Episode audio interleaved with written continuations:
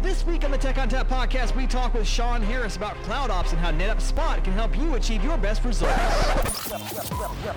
Welcome to the Tech ONTAP podcast with Justin Parisi. I love NetApp. Oh, yeah. NetApp. I love this company. Support. Support. I love NetApp because it's so funny.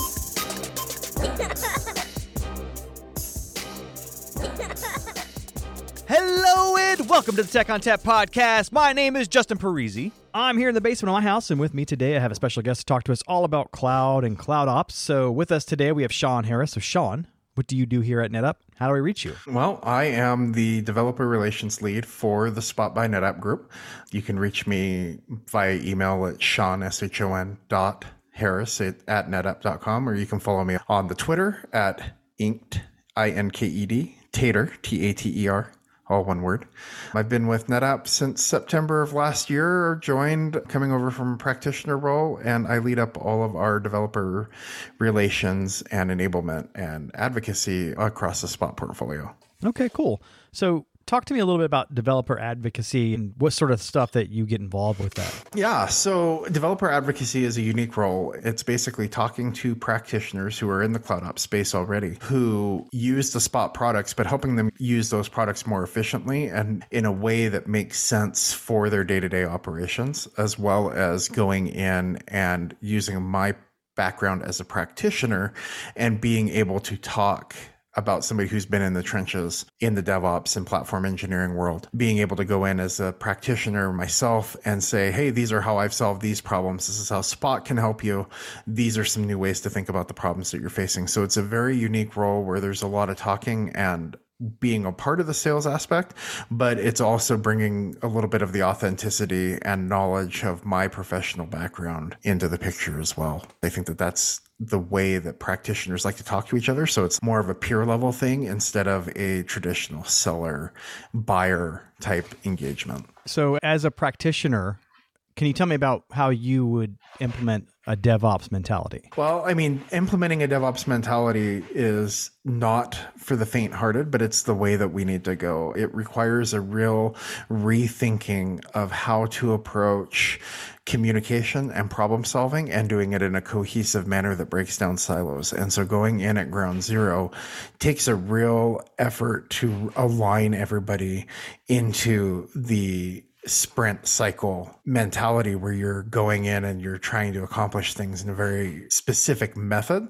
but at the same time, rethinking how you're handling your deployments, how you're handling your tests, and then building out the automation around it, I think is the other big challenge that a lot of practitioners have when they go into an environment that doesn't have it is how do I take all these tools to make it as automated as possible and how do i balance that work out with everything else that gets thrown at me? And so it really takes a rethinking from the development and product side of the house but also from the operations and the traditional it side where it's more of a cohesive relationship as opposed to throwing things over the wall and into the black box of well this is somebody's job and they're going to handle it if that makes sense Right. So I would imagine that the traditional IT folks would present a little bit of friction to this sort of new shift and change in mentality. And really, it's the nature of IT is mm-hmm. to kind of resist change, right? Well, right. Your big thing is once you've got something dialed in and working the way that you want it, you don't want to change it, and it's your baby at that point, right? And for a long time, I had the same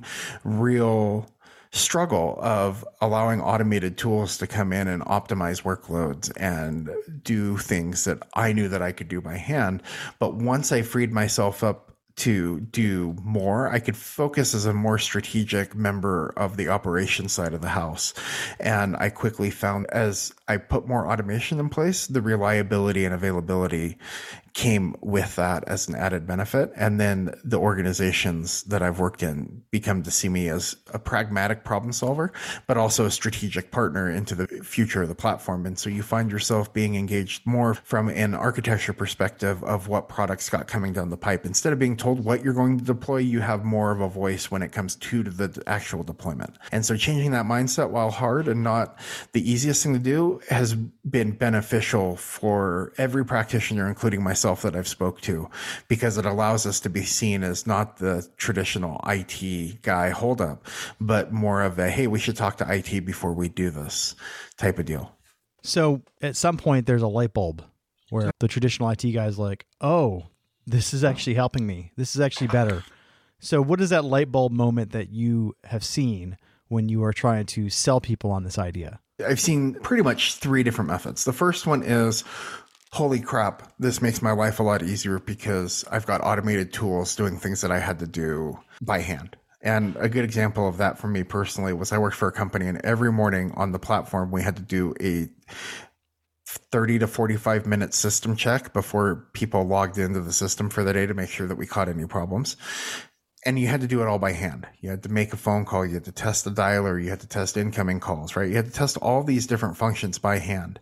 And once we figured out how to automate that process, it really allowed us to focus on issues that we hadn't really been able to pick up on that were behind the scenes that made it harder to expose that visibility because we had all that time back because nine times out of 10, there was nothing wrong. We didn't have to do that check every morning. It was just an extra safety check. The second thing I find is that light bulb increases communication. And like I said previously, you find yourself becoming more strategic. Instead of having requirements thrown at you, you get to guide the requirements. You get to come in and say, Hey, this is what we've got in place and this is what we need to wrap our head around instead of being told, Nope, we need to adjust. And the third thing that really sets it off and turns somebody onto that DevOps mindset is from a security aspect.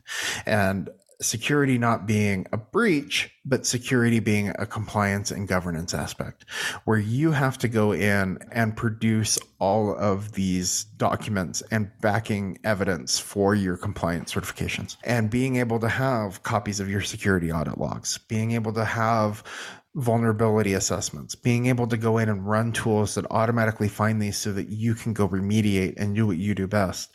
And once you go into your first compliance audit, that's where I really see that third light bulb come on from the security and governance standpoint. So there's all sorts of different types of ops. There's DevOps, there's SecOps, there's DevSecOps. We're here to talk about cloud ops. So what is the difference? Is there a major difference between all of those, or is cloud ops kind of a combination of everything? I've been using the term XOps because it seems that recently, as we find more things that require this cross department collaboration, be it from a financial aspect with FinOps, be it from a product aspect with DevOps, be it from a security aspect with SecOps, I think all of the XOps roll into what we know as cloud ops, which is the total enablement of all the different practices and methodologies that come together to create a cohesive and agile environment across an organization. So FinOps is a part of CloudOps. DevOps is a part of CloudOps. DevSecOps and your security testing and penetration testing is a part. Security operations from your SOC. All these different things roll in. And because the cloud is so ubiquitous as a technology item right now, they all roll into the overarching idea that is CloudOps, which is maximizing our resources, reducing our spend, and ensuring that we meet the five pillars of operational excellence when it comes to the different cloud providers that we work with on a regular basis. Yeah, it's kind of funny. I kind of get this idea this guy has this epiphany where he's like, you know, it's like ops, but in the cloud. Mm-hmm. and that's what it is. I mean, it's silly, but it, that's what it is. It's just all the ops, but in the cloud.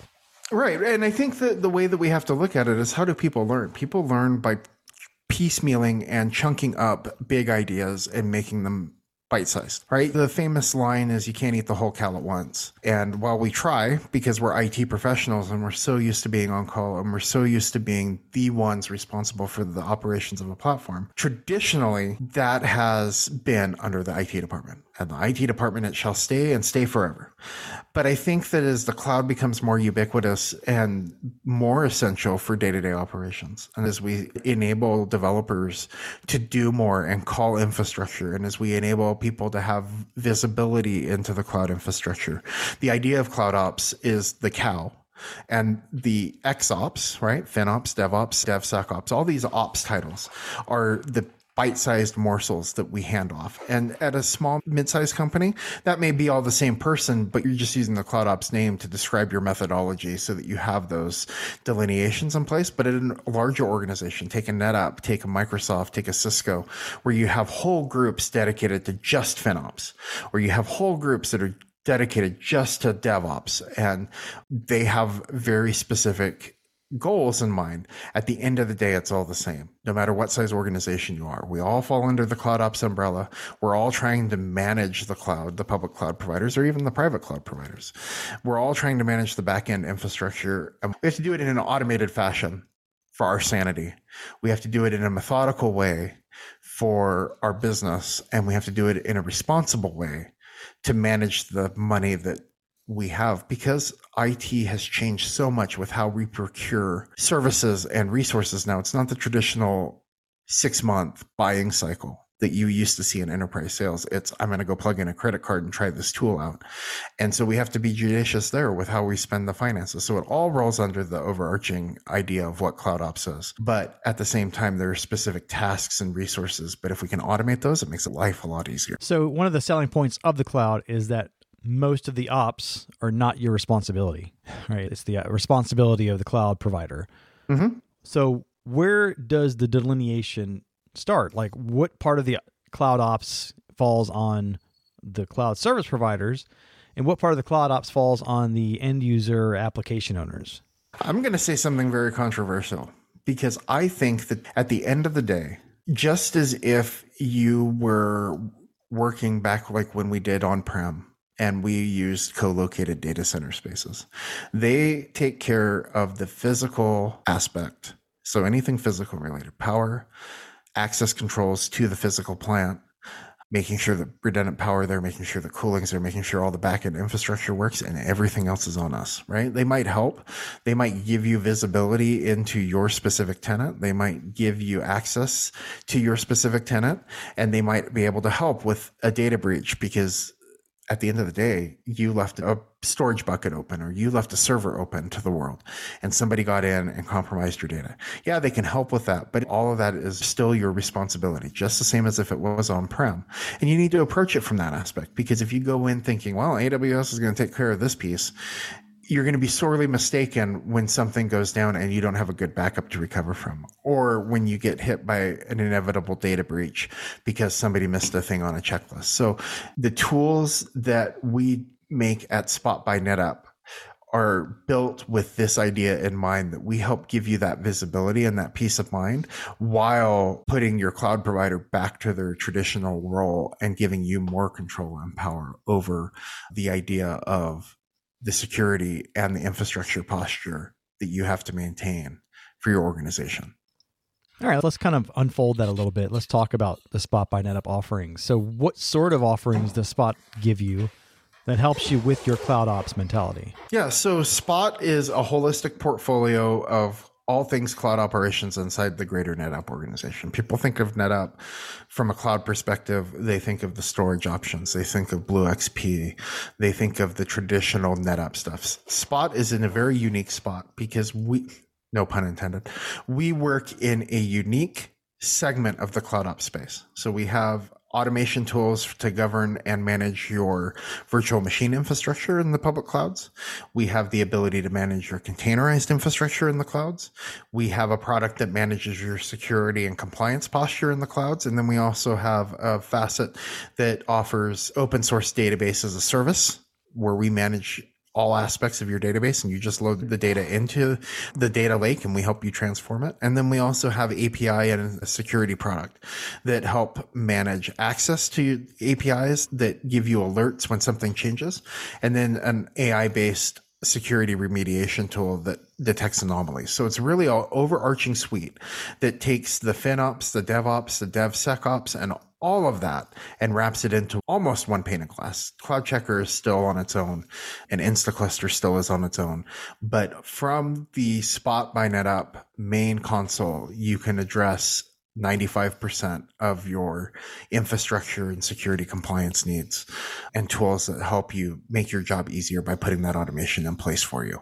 And a big part of that is also the cost analysis, like understanding mm-hmm. where all the money's coming from. Where is the money coming from? where's it going and how is it being used and identifying opportunities for savings because a lot of the job of the cloud infrastructure team at any company be it a startup be it a cloud native startup be it a 20 year established company that's moving into the cloud you have to manage all aspects of the finops side of the house the financial operations which means you're procuring your financial commitments you're making sure that you're burning down your spend effectively there's a whole slew of different tasks that you would have to do that don't make sense for somebody to spend time doing, right? If we can use an AI tool to go out and identify where you're burning costs down, and you can come back and look at a dashboard and make a click and say, I want to change this aspect of it that saves you tons of time because we've identified it.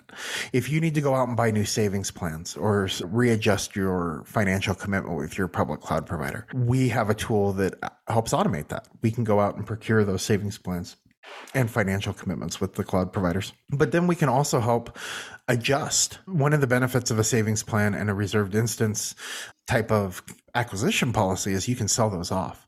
And so we also uniquely are in a place where we can go in and help sell off unused capacity, unneeded capacity. We can adjust, we can put guardrails around the financial aspect of the cloud service providers that you work with. And there's also products like Spot Security where you can help your security team isolate issues and figure out what's going on in that aspect because, you know, like you mentioned before, it's XOps. So it's all ops. Right. And I think that security is becoming more and more of an important aspect of cloud ops because so much of our data and our customers' data is stored in the cloud. And so being able to use AI based anomaly detection to generate a, a security baseline and then being able to remediate off of the variations that come up really increases your security team's time to focus on more strategic security initiatives like how do we protect our data even better because if we can watch something as simple as a bucket for storage being exposed unintentionally and catch it before something bad goes wrong, it makes your life a lot easier than having to deal with a breach after the fact. And so Spot Security uses that AI model to go in and automate deviations from your generated baseline and do it in a way that is proactive instead of reactive. And it's especially useful in the cloud because things are always scattered everywhere mm-hmm. and you mm-hmm. don't exactly know what's where and what's what. It may not even belong to you, right? Somebody right. may spun up something on their own and you didn't even know it. Right. So Spot helps you isolate those particular problems and then address them before they become bigger problems. Mm-hmm. Right. And I think that that's the big thing that we forget when we look at it from a security aspect. The security isn't just about the breach.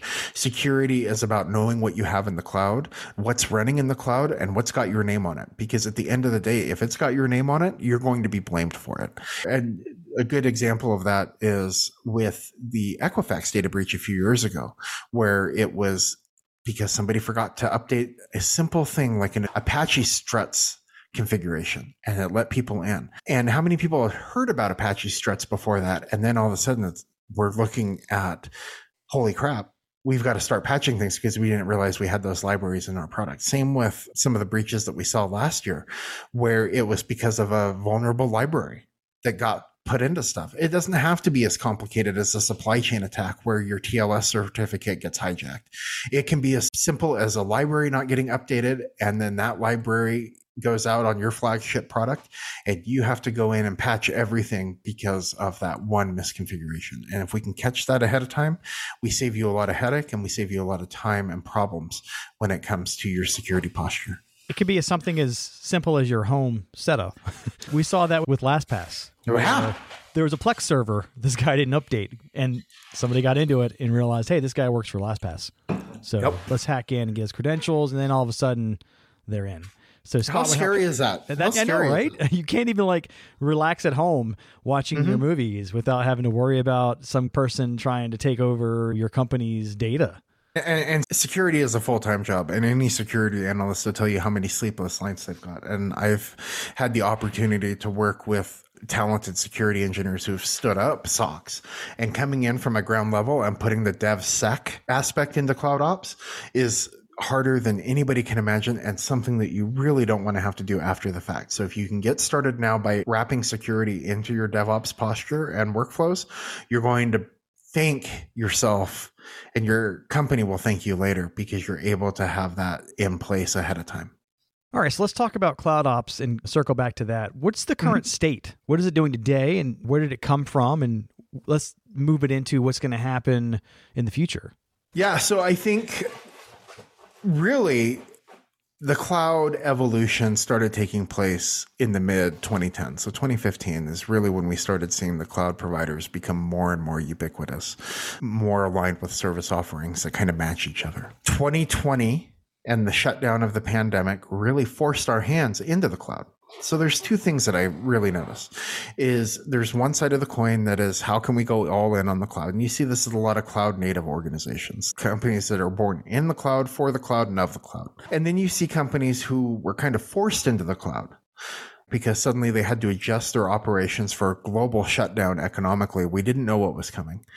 And so they just forklifted everything into the cloud right? They took their servers and they took their one application that's running on one old legacy server, shifted it to the cloud, turned it on, and said, Here we go. This is what we're going to do. And we don't know when we're going to come back. Well, it looks like now we're making the steps to start pulling things back. And we've seen it with big names and companies that have the ability to pivot back. But we also see companies and firms that don't want to be spending as much, but they don't have the resources to come in and really adjust their spend. And so they're buying all on demand instances. They're running in the most inefficient way possible.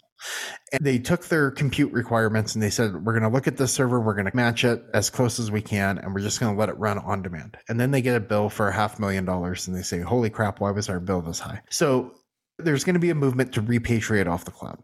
I'm going to talk about that more in a second, but I think there's going to be also a movement to the idea of how do we wrangle in this spend. So you're going to force the cloud providers to start competing for every dollar in, instead of having the massive year over year growth.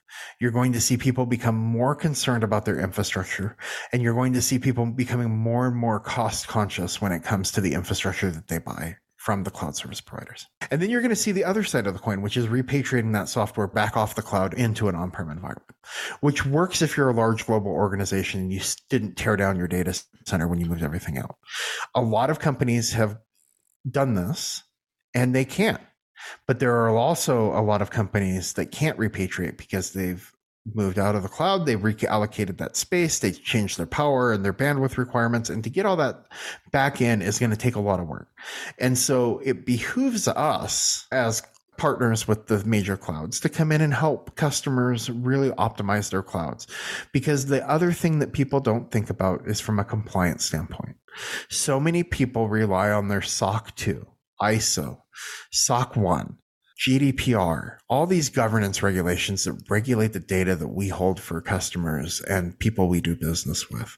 You rely on your cloud provider for a lot of that backend infrastructure support and guidance. And I know that people are looking at their screens right now going, well, he may be right. I didn't ever think about that aspect of it. But think of every time that you've had to go into your cloud provider and download their compliance report so that you could present them as evidence. Take that amount of data double it, and now you get to manage it on your own.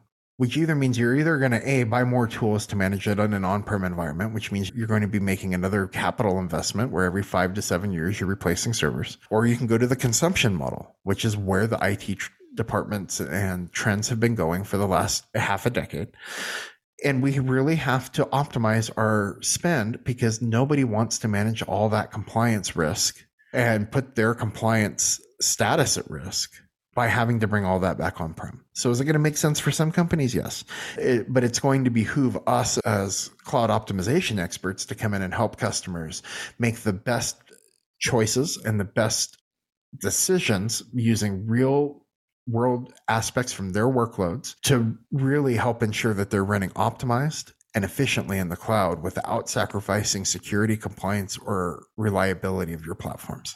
So let's talk about the next six months. Like I know you mm-hmm. mentioned companies are starting to move back to on-prem and starting mm-hmm. to think about how they're spending their money for IT operations. So what do you see in the next six months to even a year out for cloud ops? Does it still have a place? I think it's going to be a huge part of how we manage going forward. And the reason I say that is because I think that you're going to find engineers starting to get burned out And there's a reason DevOps and cloud engineers kind of bounce around from jobs every three to five years. It's because they get burned out. Managing infrastructure gets hard. And so automation is going to become key people are going to continue to rely on cloud service providers. There was a report that came out a couple weeks ago in an article on the New Stack that talked about how a majority of companies don't want to manage their own Kubernetes infrastructure. It was like 86% said, nope, we don't want to manage our own Kubernetes infrastructure. We want to rely on cloud providers. But in a study that we did called the DevOps Revealed report that Spot by NetApp commissioned in late 2022, there was a consensus among everybody that we interviewed. We interviewed 500 DevOps professionals around the world. 99% of them said automation is the key. 3% of them said that they had that automation in place and didn't have to worry about anything. And the other 96, 97% all said, we don't have enough automation in place, and that's going to be what we're focusing on for the next 18 to 24 months is getting automation in place, getting financial commitments in place, and being able to reliably run our infrastructure at scale up or scale down. And being able to do that is where the market's going. And so you're going to see lots of financial optimization tools, infrastructure optimization tools. You're going to see a lot of changes coming down in a lot of the open source tooling to handle advanced views on containerization. And I think that you're going to see the DevOps space take on a new strategic importance in organizations as it becomes more and more apparent that the day to day choices that organizations make impact their DevOps and need to be considered so that your operations can run uninterrupted if another major event happens, your platform has to be able to respond. And so companies are going out of their way to make sure that that's possible. All right, Shon, you got anything else for us? I would just say in closing that if you want to give Spot a try, you can contact me and I can give you a guided walk. If you want to learn more about it, you can visit our website at www.spot.io.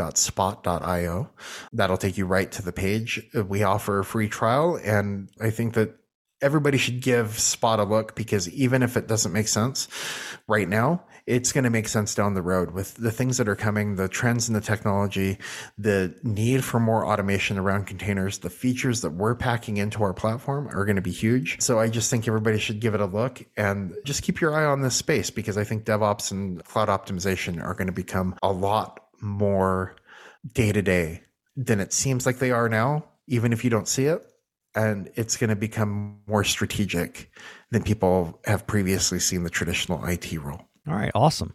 So again, Shon, if we wanted to reach you, how do we do that? Yep, you can find me on Twitter at Inked Tater, I N K E D T A T E R. You can f- email me directly at Sean S H O N dot Harris H A R R I S at netapp.com. Be happy to talk with you or anyone else about your specific cloud ops needs and the challenges that you're facing and how our platform can help. All right. Well, thanks so much for joining us today and talking to us all about cloud ops and X ops and all the ops.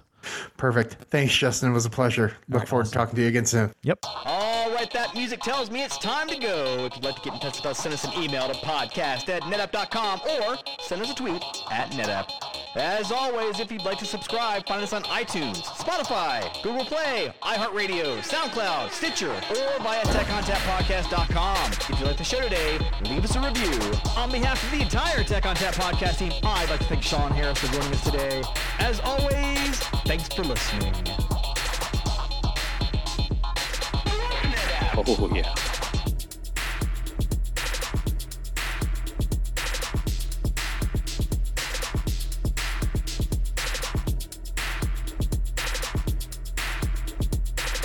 Is it just me that's getting off on this? Oh, yeah.